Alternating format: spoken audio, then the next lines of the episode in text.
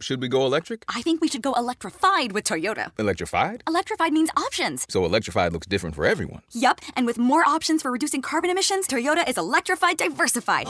Learn more about our Beyond Zero vision for the future at toyota.com slash beyond zero. Should we go electric? I think we should go electrified with Toyota. Electrified? Electrified means options. So electrified looks different for everyone. Yup, and with more options for reducing carbon emissions, Toyota is electrified diversified. Learn more about our Beyond Zero vision for the future at toyota.com slash beyond zero.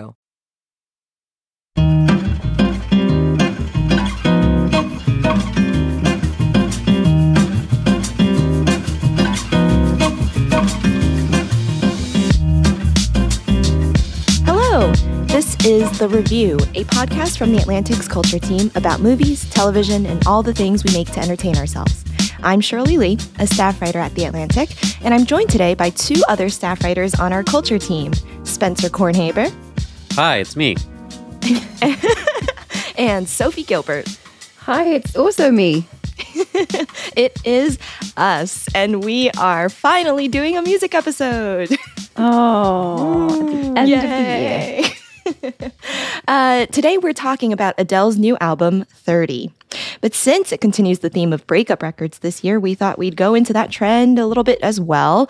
Uh, there's Kacey Musgraves' divorce album, Star Crossed, Taylor Swift's re recorded breakup album, Red, parentheses, Taylor's version, and of course, Olivia Rodrigo's Sour, which kind of kicked off this big year of big emotions. But before we get into all that, let's talk about Adele. You know, Adele is, in her own words, talking about divorce, baby, divorce on the album 30. you know, I think Spencer, a while back, you wrote about how it's a good idea to think of Adele as akin to a blockbuster film franchise. So, what's the story with Adele? Why is she such, what makes Adele such a powerhouse? And what is the story of this album? Yeah, I mean, we live in this era where we uh, we don't have that many huge, huge stars that everyone can agree about. Like previous eras had Prince and Madonna, kind of ruling the '80s and '90s. We have a little bit of that, but not someone who unites, you know, grocery stores across the country quite in the way that Adele has for more than a decade now. And she's done it by being a really classic, traditional minded musician who mm-hmm. also brings a certain amount of personality and pop chops to uh, a very kind of familiar brew. Um, and she's been at it for a while now, and she takes enough time between her albums that uh, whenever they're released, it feels like a major event and the world stops and everyone has to at least listen to it once to have something to say about it. Uh, and so now here we are at 30, and each of her albums are named for the year of of her life in which she uh, created them. And so we're now entering the kind of difficult figure out what you're actually doing in your life 30s phase of her career and all of our lives by listening to it. Yeah, we're figuring out our lives alongside Adele, though our lives look a little different. she has described the way she names her albums as kind of like a way to let the listener know that these are Polaroids, like snapshots of her life, right? I, I kind of love that she had said after 25 that she wouldn't be naming them after her ages again. And then she comes out six years later. I mean, you, you can't hold anyone to what they say in their 20s, right? Sophie, what do you think? What's the key to Adele being such a powerhouse? I mean, her voice is insane. Her heartbreak is potent. Yeah, I mean, and that's what makes this album really interesting to me because typically her albums have been about the pain that she feels because of someone else, whereas 30, I think, is really about the pain that she feels that she has inflicted on herself and her family and her kind of mm-hmm. emotional wrangling with feelings of unhappiness in her marriage and her desire to to sort of break that marriage up and, and then her feelings of guilt over her son. And so it's it's really kind of a solipsistic album in that sense. It's much more mm. about like how am i feeling? How should i feel? Is this my fault? Like what is a person supposed to do in, in this situation? And I, I did find i did find the sort of wrangling with that in song to be really compelling. Yeah, I'm curious about how you listen to it. I mean, like Spencer said, you know, this is the kind of artist whose album comes out and everyone has to stop and listen to it, and other artists have to push up their release dates. as Taylor did to make room for Adele? I definitely heard Easy on Me first. So that was my first impression of it. But then I, I, did listen to it in order. And there's that amazing first line I'll be taking flowers to the cemetery of my heart. And you hear that and you're like, oh boy. and and there's that w- kind of like it so- doesn't sound like any other Adele song, right? It kind of is like a Yeah. woozy, dreamy movie score feeling, right? I'll be taking flowers to the cemetery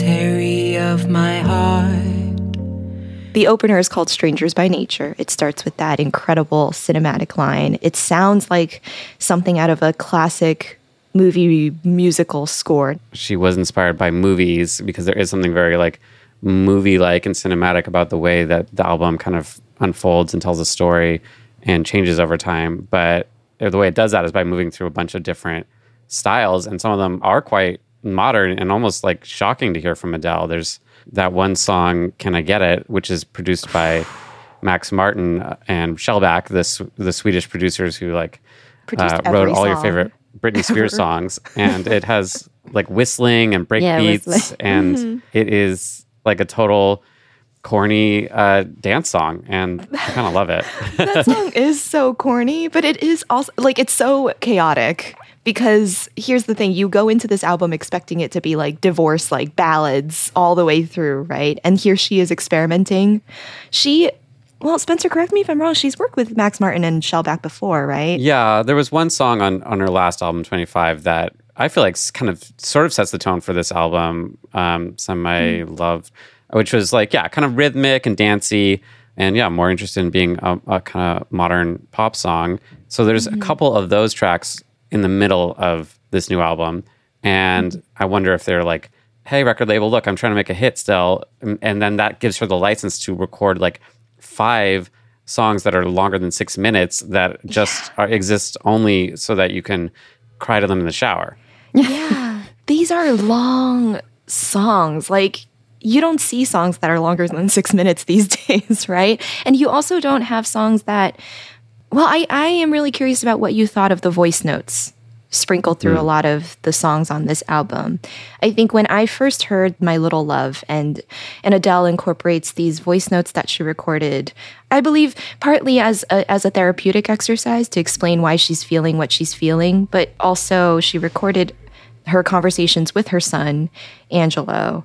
And these are such intimate voice notes that are sprinkled through this song that's addressed to her son. And I wonder what you think about it because Adele is this artist who can capture every single emotion in a single breath, right? That it's almost like incorporating your voice notes to express even more of your emotion. It, it's it's it's Yeah. it's I- like smacking you in the face. it's a little tell not show, right? Like it's Mm-hmm. a little, you know, and this is something that like artists often do is put little whatever skits or, or monologues in their albums. Um, Mm-hmm. But Adele, you know, tells her story with the emotion in her voice and, and the notes the she sings. And so and the texture and the shape. Yeah, that felt like an attempt to like, yeah, to say this is a concept album. I'm really telling my story. But I, yeah, I, I don't love it. It, it, it reduces the replayability of certainly that song, um, My Little Love. She also puts a voice note at the end of I Drink Wine, which is otherwise, I think, like the most perfect song on this album. And uh, It's so kind of- fun. yeah, yeah, I Drink Wine. It, I mean, if, if if that song is not being sung like in every late night piano bar around the world within a couple months, the record label has not done their job. How can one become so bounded by choices that somebody else makes? Um, but but with the voice notes, Sophie, what do you make of them as the one parent on this podcast? Well, I, I I do want to thank Adele for giving us the instant classic, which is uh, a sentence which is "Mummy's been having a lot of big feelings recently." Which I just feel like if I could get that in GIF form somehow, I could use it in every situation in my life.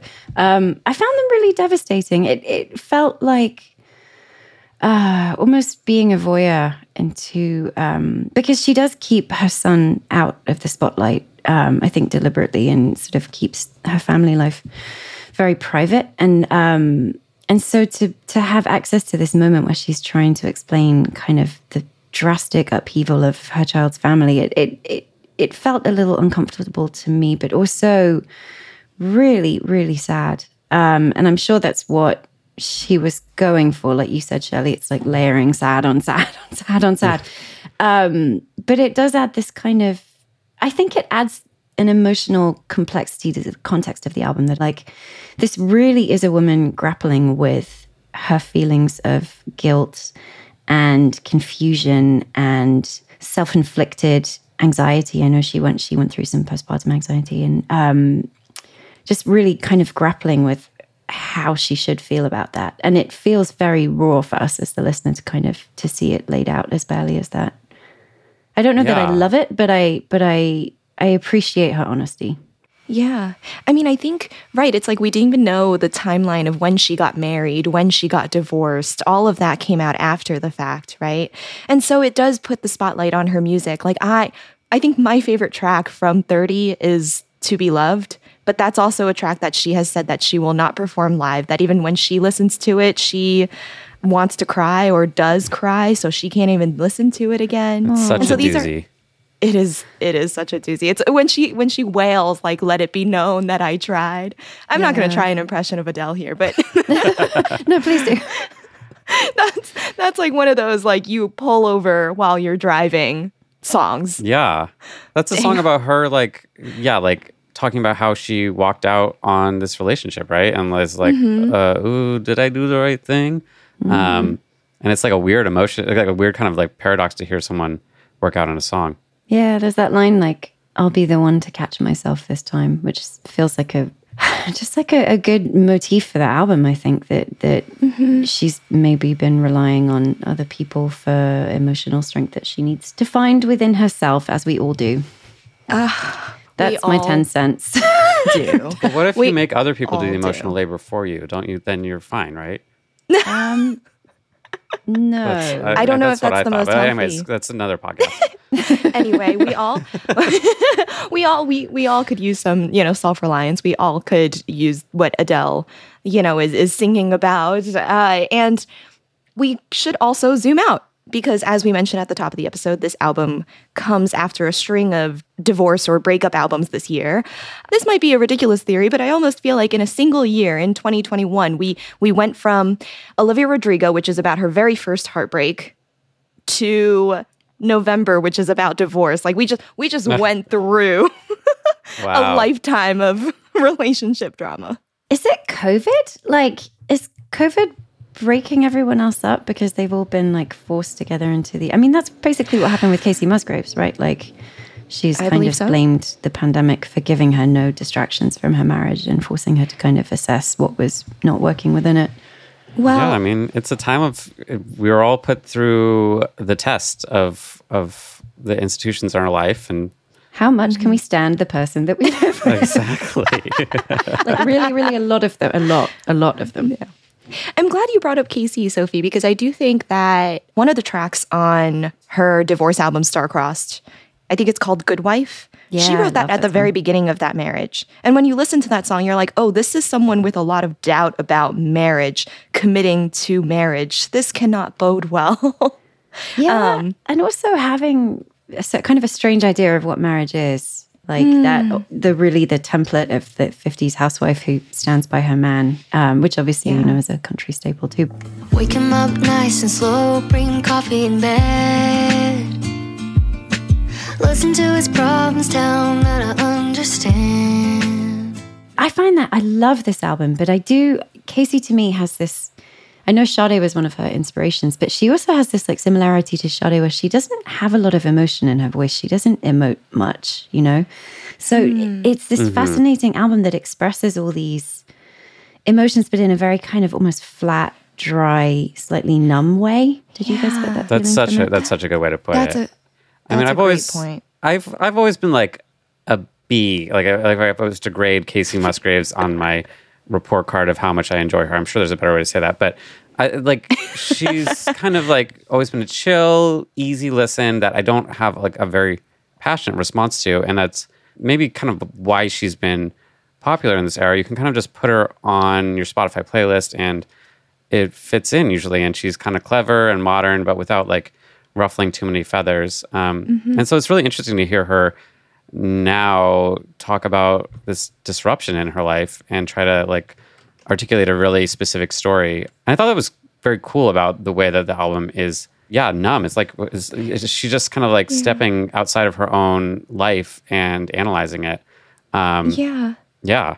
she's become a very vibesy artist. This is where I'll push back a little bit because Sure. she's I feel like her lyricism earlier on in her career was a lot more clever, a lot more country, so it was it involved a lot more storytelling and I do think that her voice could capture a lot of emotion, but her trajectory has moved into more vibesy territory. Mm. And when I say her voice could capture a lot of emotion, it was kind of the combination of like cheeky lyrics plus this like bemusement that was always there, especially in songs like like High Time, right? Where she's just like singing about weed and um, There's weed on this album too, where she There is gives her husband on a joint, right? She's making her husband Yeah. a bowl.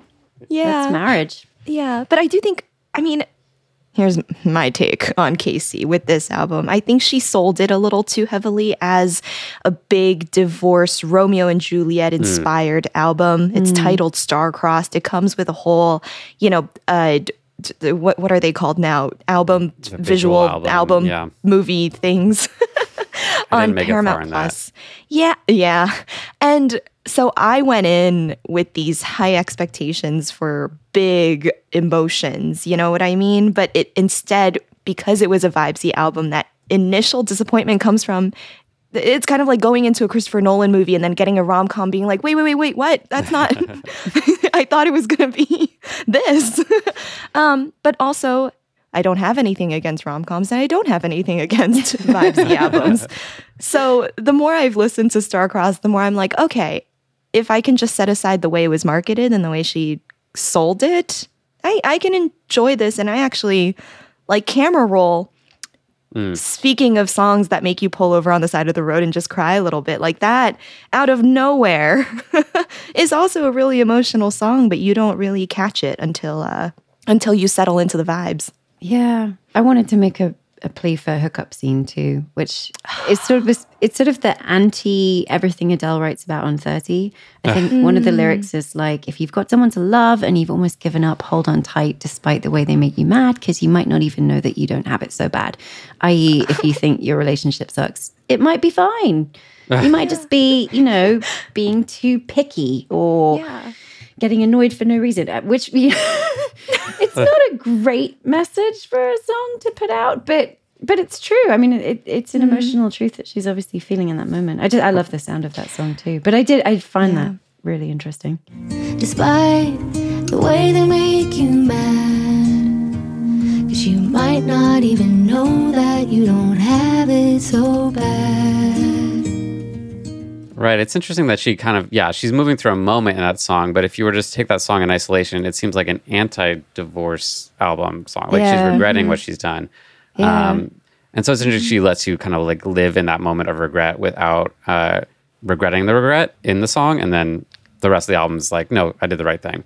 I think one of the one of the issues that kind of goes along with what you were saying, Shell, is that the album's divided into three acts, almost like five songs, five songs, five mm-hmm. songs. And the first act is supposed to be about, you know, the issues, and then the middle act is kind of despair, breakup, and then the final act is like catharsis and coming to terms with things. But but it's hard to see it that way when the general tone is so kind of like, I'm getting divorced, but everything's okay. Do you know what I mean? Mm-hmm. like it, it it's it makes it a little harder to feel the drama of that Yeah. structure. Yeah, like it is inherently sad that here's an artist who's trying to convince herself that she's absolutely fine. Yeah. But you can't quite get that from the music when everything's almost this is mean, almost jingle-y, like uh, Yeah. a, a song like Easier Said where the message is just boy, love is easier said than done. Like it's it's, it's a very simple message and a very simple It's tune. a fridge magnet, not a song.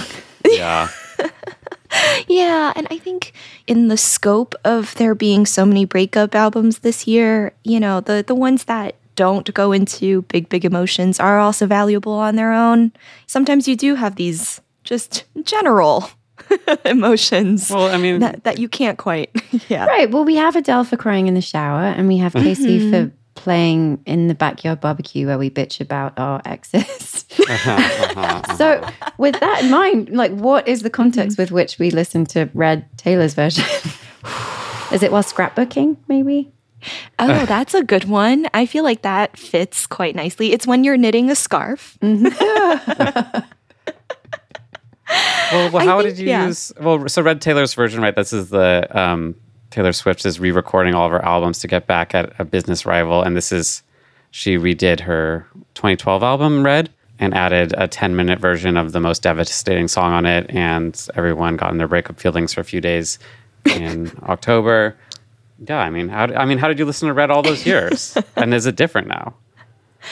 Oh, goodness. I mean, here's the thing Red, that album, I remember being surprising. Like, I didn't even get into the feelings that she's processing in the album itself because, once again, we have to bring up Max Martin and Shellback. This is the first album where she really started veering into pop territory, right? Like pure pop territory. And you have a song like I Knew You Were Trouble, incorporating dubstep. And so when I listened, I, in 2012, when I listened to it, I was more like, what's, what's happening? Her hair is straight. She's moving away from country. These are pop songs. What are we going to get next? This year, the context is more, it's nostalgia. Her entire project really depends on that nostalgia for where you were at those times. I mean, before we go too deep into it, Spencer, could you explain what project this is? The re-recording. Yes. Yeah, so I can't really explain it because there are many twists and turns. But the basic gist is that Taylor Swift, like many artists, does not mm-hmm. own the master recordings of her songs. They were owned by the label that signed her when she was a teenager. And this is a label that she had a very close and public partnership with. It was kind of seen as uh, this label, Big Machine Music, and and her kind of rose together. Uh, at some point, the manager of that label uh, started fielding offers to sell the master recordings of Taylor's songs, and the person who ended up buying them was uh, Scooter Braun, who is a very powerful agent and manager in the music world, uh, who has managed some of Taylor Swift's least favorite pop stars, including people like Kanye West and Justin Bieber, both of whom she's had kind of tense public relationships with in the past. Um, and Taylor alleges that she didn't really get the heads up about the sale and she really took it as a betrayal. And so, one of the ways that she is dealing with the situation is by going back and re recording her first, I believe, six albums without really mm-hmm. changing a note of the music and just providing kind of like slightly more modern sounding updated versions of these albums that have the subtitle Taylor's version so that fans can stream those and give their money more of their money to her than they were giving already and none of the money to the people she doesn't like. Uh, there's this, there's an asterisk to this which is that Scooter Braun then sold the the rights to her catalog to another buyer who I don't think anyone really has any feelings about, but she's still so right. so like maybe that conflict could have been you know the conflict is is only so interesting but it's kind of ta- the project has taken on its own life where now every six months taylor swift fans worldwide get to do another lap around the memory circuit and revisit their favorite albums and she, and taylor gets to make another play for making those albums uh, a hit again and and with this with red she's really done an extraordinary thing of placing a 10 minute long song at number one on the Hot 100 and performing it on SNL and making everyone cry to this 10 minute song. It's like something Yeah. that's literally never been done before uh, on the level she's done it. What do you guys think of that song? Oh, I've listened to it a lot. We were talking about Spotify Wrapped before hopping on here, and I don't know how it skyrocketed into like my top five. That's a lot of listens for a 10 minute song. You can only listen to it like six times in an hour. I know, that's like days of your life. Shirley can do math. Um, I think, but here's here's what's so fascinating about Taylor, which I think was, I was trying to figure out a way to say before, is that like you said, Spencer, these songs don't sound significantly different at all. She has more mature vocals. Some songs that are not like fan favorite songs, she'll like fiddle with the production a lot. There's a song called "Girl at Home" that now sounds like a dance track. Um, but mostly, what's interesting about what she's doing is the packaging around these songs, the way that you now market these songs in 2021 versus in 2012. Like she has moved over to TikTok, right? Like when a track from 1989 started trending and going viral on TikTok, and people were making little videos off of it. She released Taylor's version of that song. There's a song from her album Speak Now that is now also going viral on TikTok. Correct me if I'm wrong. I think it's Enchanted. It's just like the shift in the way that she has to sell this album versus her last re record versus the way she sold these albums when they were first released is fascinating to me. I mean, this is where I- I'll bring in Olivia Rodrigo. You see how she kind of came out of nowhere in January with Driver's License, a ballad about a breakup that you don't really see being number one on Billboard for what was it, like eight weeks straight? For one thing, everyone was in their big emotions phase, was deep COVID. But for another, people were really, it really sparked something viral in Gen Z on TikTok. And I don't know, I think like it's just anything that's got this dizzying array of emotions to it can capture people's imaginations now. And that's like, Yeah. and it's serving Taylor's marketing too. Yeah, I mean, I'm particularly confused about the era that we live in and whether it's an earnest era or an ironic era or an era that is completely beyond those paradigms. But yeah, like Olivia Rodrigo is this um, Disney Channel star who most adults had not heard of until January of this year when her song, yeah, started smashing chart records and uh, amazing everyone because it's really slow and sad and She sounds sound on the verge of tears. It's about getting your driver's license. yeah and it's like well i guess we were ready to feel some things um, Mm-hmm. but but you know uh, Ta- uh, olivia rodrigo is a huge student of taylor swift and part of part at least part of what the success of her career owes to so far is her incredible ability to blend music and art with Mm-hmm. like sheer power of gossip um, yes. this was a breakup single, very allegedly about another Disney Channel star, and there was another young star involved in a love triangle. And I guess everyone on the internet knew about this before me. And I was reading all these explainers when the song blew up. Um, and the that that kind of gave it a little bit, I think, of of the activation energy uh, that that you need to have a hit. And of course, Taylor Swift um, right now with this reissue of Red, we're all talking about a relationship that ended at least a decade ago with a movie star, and uh, she's still dissing him, and uh, people are are still spamming his uh, social media posts uh, with with hatred because of it. this is what I find so interesting, though, because um, like Taylor Swift had such a remarkable 2020. I mean, she dropped those two albums, Evermore, which I think is one of my favorite Swift albums of all time, and Folklore, which you know well, we don't talk about it, but Wait, you, you like Evermore than folklore?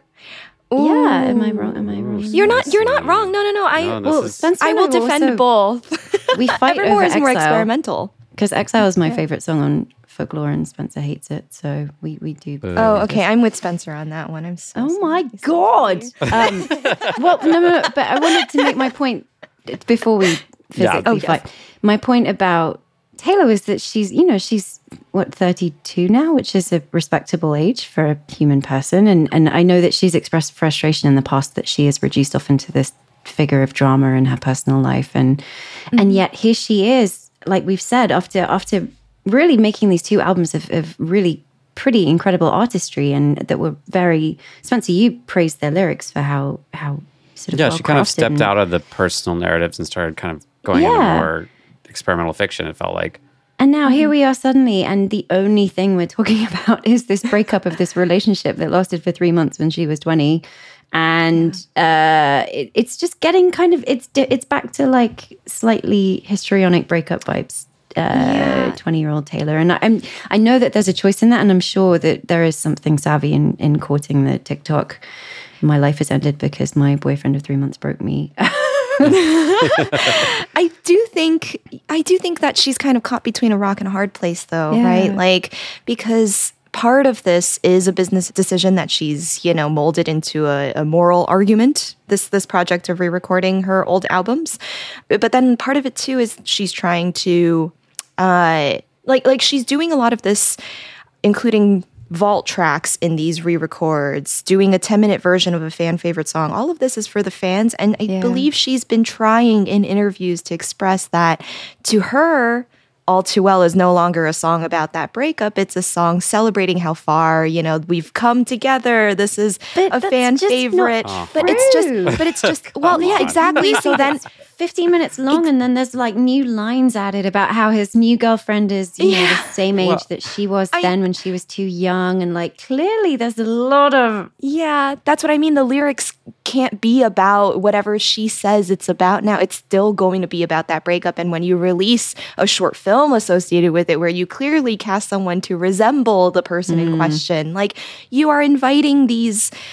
Inviting that narrative. You can't ever put it off completely. And that makes me worry about the next couple of albums because I think we're just going to go back into the territory of unearthing the same feuds and the same gossip. And she can give as many interviews as she wants, but it is like a tough place to be. It's either you have to come right out and say that you're not going to do any more re recordings and you're not going to dredge up any of this gossip, or you just continue along and just eh. hope that things die Well, I mean, down week to Taylor week. Taylor Swift is the ultimate breakup artist, and if you're going to revisit your catalog, um, you're going to have to reckon with the breakups in it. But part of what like I- really love the re-recording of Red, and I really love the 10 minute All Too Well.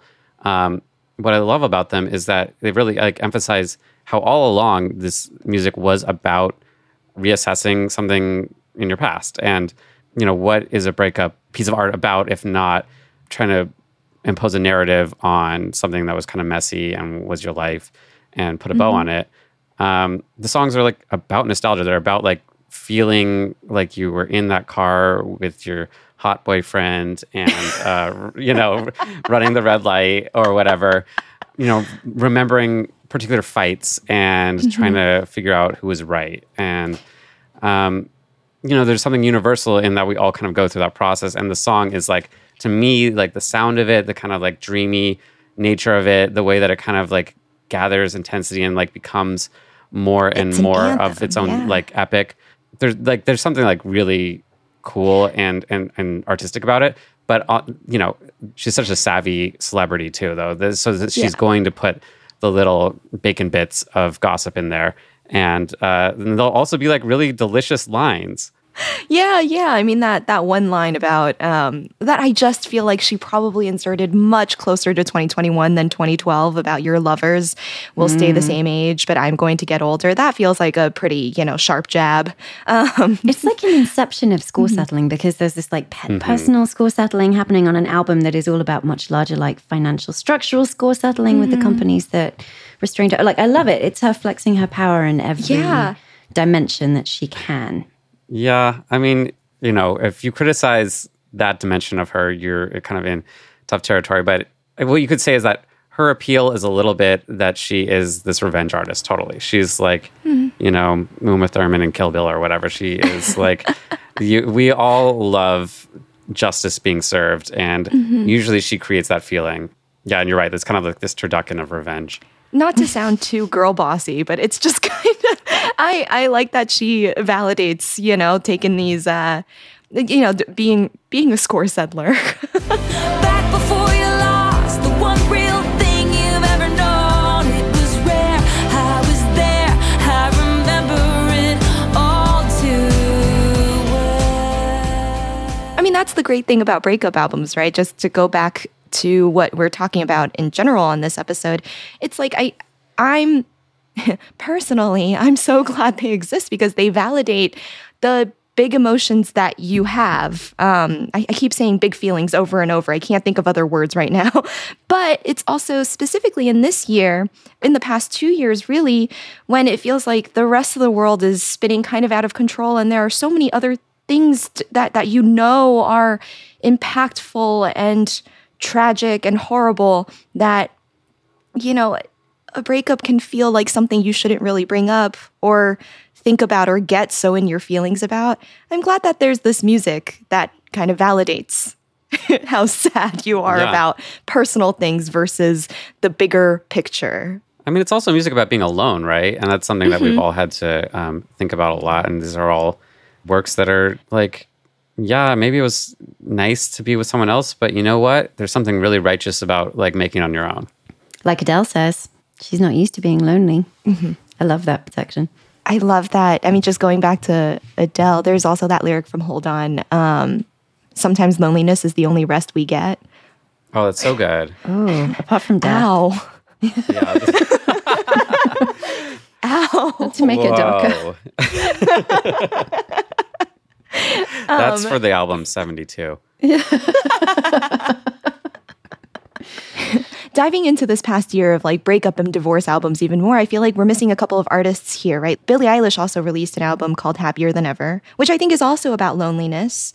And perhaps what worked about it isn't just the fact that, you know, we we again are in big emotions this year, but also because she's such a specific celebrity who like really speaks to um Spencer, I might be quoting you. She speaks to this like jaded version of America's sweetheart now. You know, we, we, we don't do the ingenue quite in the way that we once did, and that's a good thing, you know, treating women like they're young women like they are kind of these naive people who are being sort of ruined by the world. Uh, Billie, from the start, has been like, no, I am going to show you my damage, and I know how the world works, and I'm in control of my own life. And fuck you, dude, for uh, for not for not returning my calls for a few hours. You know, like that's the vibe of her. And so, happier than ever. Uh, You know, it's a very long and sort of slow album, but the, there are some like incredible songs on there, and they're usually like really savage diss songs to um, whoever she was dating a, a year or 2 ago. it's those are songs that you want to like scream in a car. Not to keep going back to this car in which I listen exclusively to music. The best place to listen to music. I mean, sure. you live in Los Angeles. I imagine you're in your car a lot. I, I I am in my car a lot. you know we, we haven't talked about r&b but Oh, yeah. that is a world that is kind of like uh, really specifically charting the micro movements of relationships all the time. And uh, summer walker just released this album that is kind of like a really um, savage and funny take on the kind of taylor swift idea of dissing your celebrity ex. She was dating the hip-hop producer London on da Track and um, she names him on the first song. And there's a there's a monologue from Cardi B saying, "You know what? Like maybe all this gossip about you two is true, maybe it's not. Whatever you do, you should put it mm-hmm. in your music and make millions from it." And that's exactly what she did. And that's exactly Wow. what Taylor does and it's exactly what Olivia Rodrigo did. And so it's like that Yeah. phenomenon becoming self-aware. are we hitting the peak or are we still just I think we're still crescendoing among all these all these artists kind of taking advantage of you know just naming their exes. Like there is a through line, right? From Taylor to Ariana Grande's Thank You Next to Olivia Rodrigo kind of really, you know, delving into the gossip of Disney Channel um, to Summer Walker now explicitly naming her ex. To me, I feel like it's crescendoing. We haven't hit a peak, have we? Is Kanye going to make an album about Pete Davidson? Do we think? Oh my god. What an album that would be.